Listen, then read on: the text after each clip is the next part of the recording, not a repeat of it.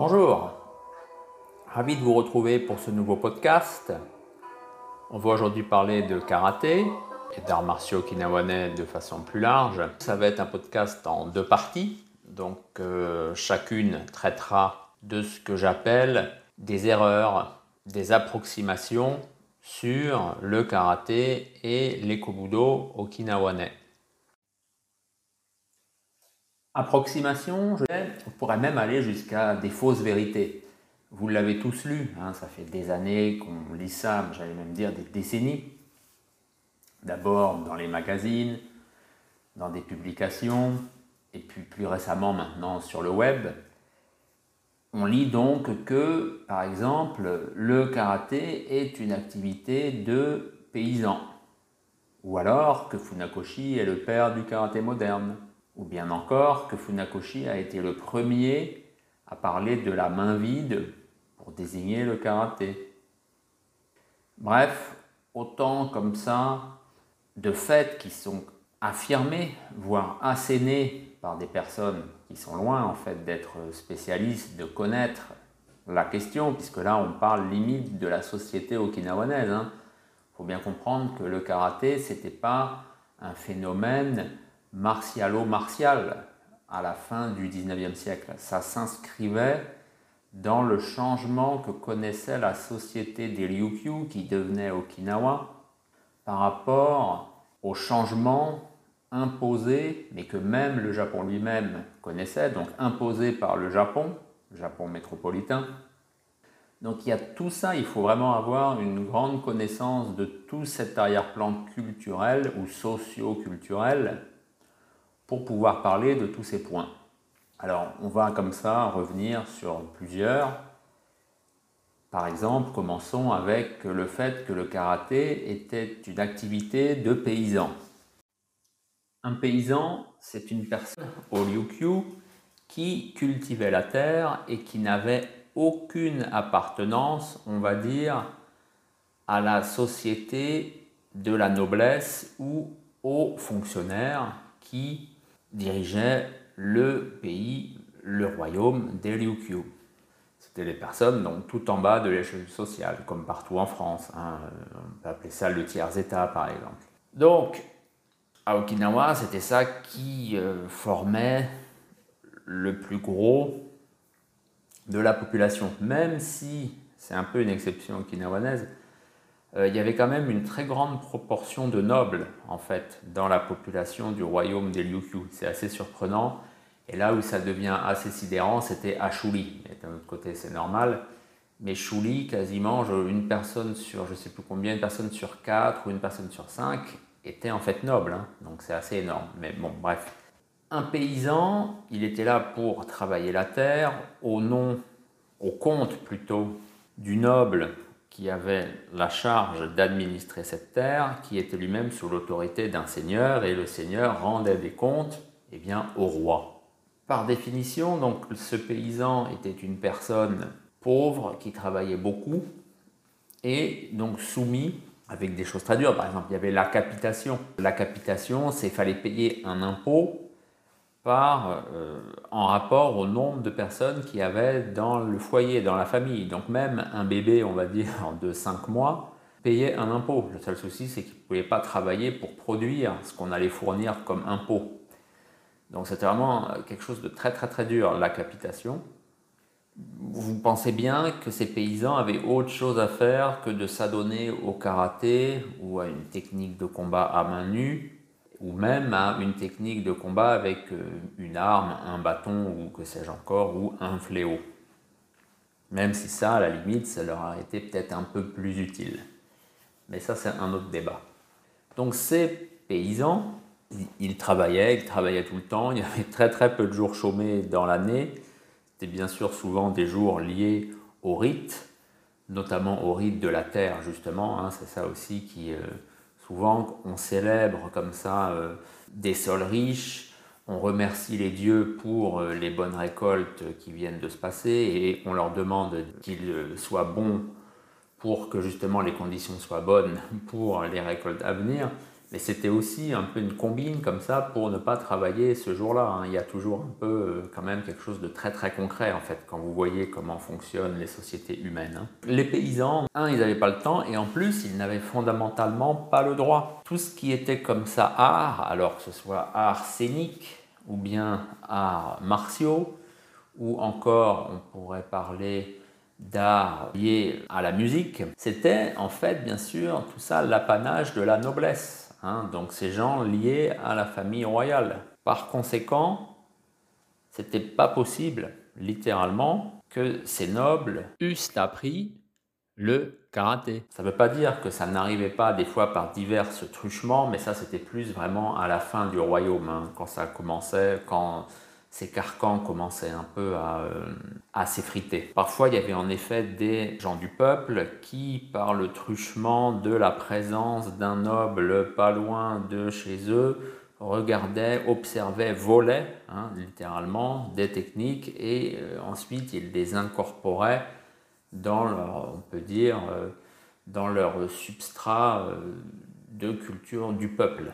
Il y a toujours des exceptions, hein, on ne peut pas dire. Mais fondamentalement, je vous disais, non, la paysannerie n'avait pas accès au karaté. Donc, qui en fait pratiquait le karaté? Eh bien, c'était la noblesse, ni plus ni moins. Donc la noblesse avait plusieurs niveaux, hein, c'était vraiment très très très très segmenté. La noblesse du royaume des Ryukyu, bien sûr, hein, on se doute, il y avait le roi, mais bon, c'était peut-être pas lui le pratiquant numéro 1, quoique selon certains rois, on sait par exemple que Matsumura avait enseigné le karaté aux 3 derniers rois des Ryukyu. Il y avait bien sûr des princes, il y avait des seigneurs, et puis plus on descendait, plus il y avait des personnes comme ça qui avaient même besoin, au niveau pratique, je veux dire concret, bien de connaître le karaté. Donc c'était des policiers donc, qui avaient donc une fonction justement de maintien de l'ordre. Il y avait des gardiens quand il fallait garder des rizières ou des greniers à riz. Tout un éventail comme ça vraiment de la noblesse qui devait pratiquer parce que voilà, c'était l'outil de travail. Et puis il y en avait d'autres, c'était des karatékas entre guillemets, même si on ne parlait pas de karatéka, je vous rappelle, à cette époque-là. Eux, ben, c'était parce que ça faisait partie de leur éducation. C'était quand on était un homme de bien, hein, la noblesse aussi, en Okinawa, ça s'appelait yukachu. Yukachu, le premier caractère, là, yuk, c'est ce qui est bon, ce qui est bien. Vous voyez ce que ça veut dire, hein, ça renvoie à notre gentilhomme, c'est pareil, un gentilhomme c'est quoi? C'est quelqu'un qui est gentil.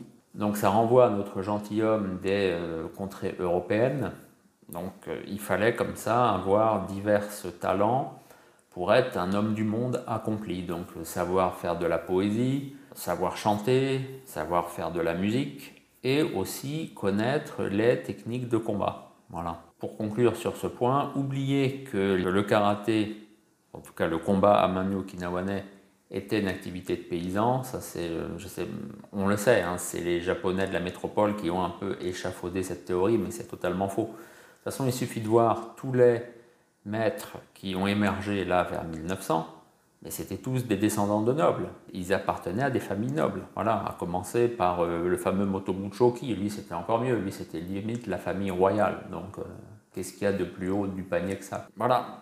Le karaté égale noblesse, c'est ça qu'il faut retenir. Bien sûr, une fois que la noblesse a été abolie à partir de 1900, 1910, 1920, les choses sont devenues différentes. Mais en tout cas, fondamentalement, le karaté, c'est comme ça, c'était une activité, un art pour la noblesse. Ensuite, souvent, il y a comme ça des erreurs, des approximations sur Funakoshi Gichin.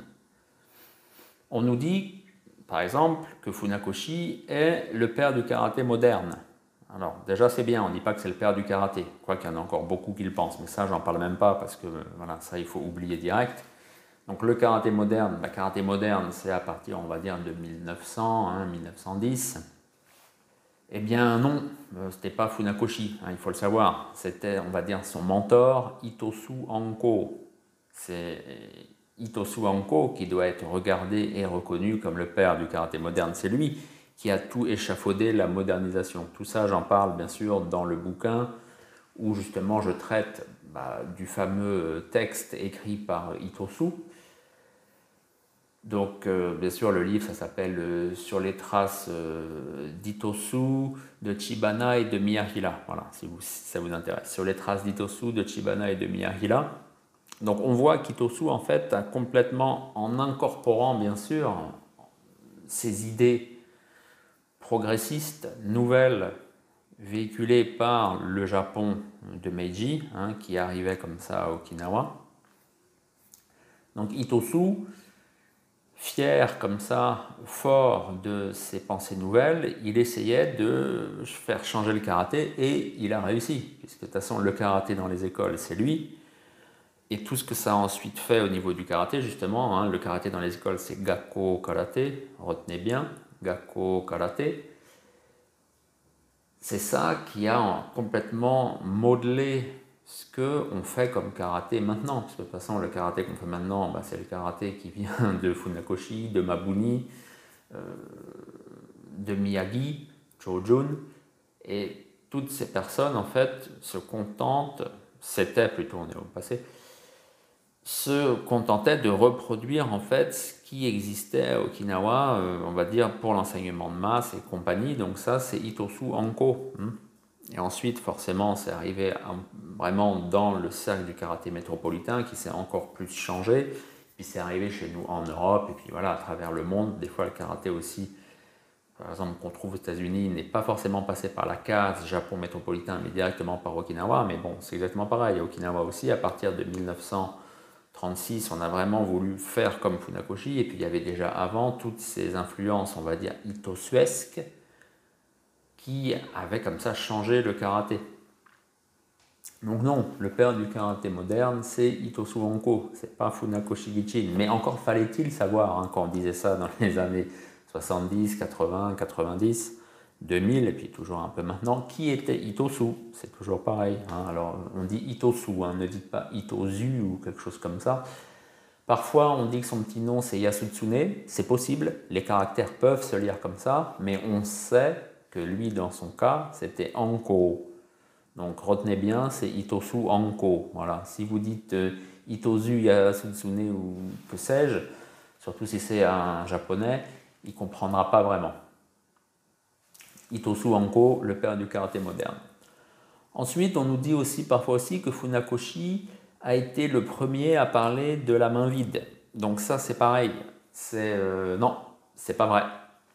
Funakoshi, il a parlé de la main vide la première fois en 1929 dans le bulletin Ken, donc Ken comme le point, Kenpo, dans le bulletin donc de l'université, bien de là où il avait commencé à enseigner le karaté, donc l'université Keiho,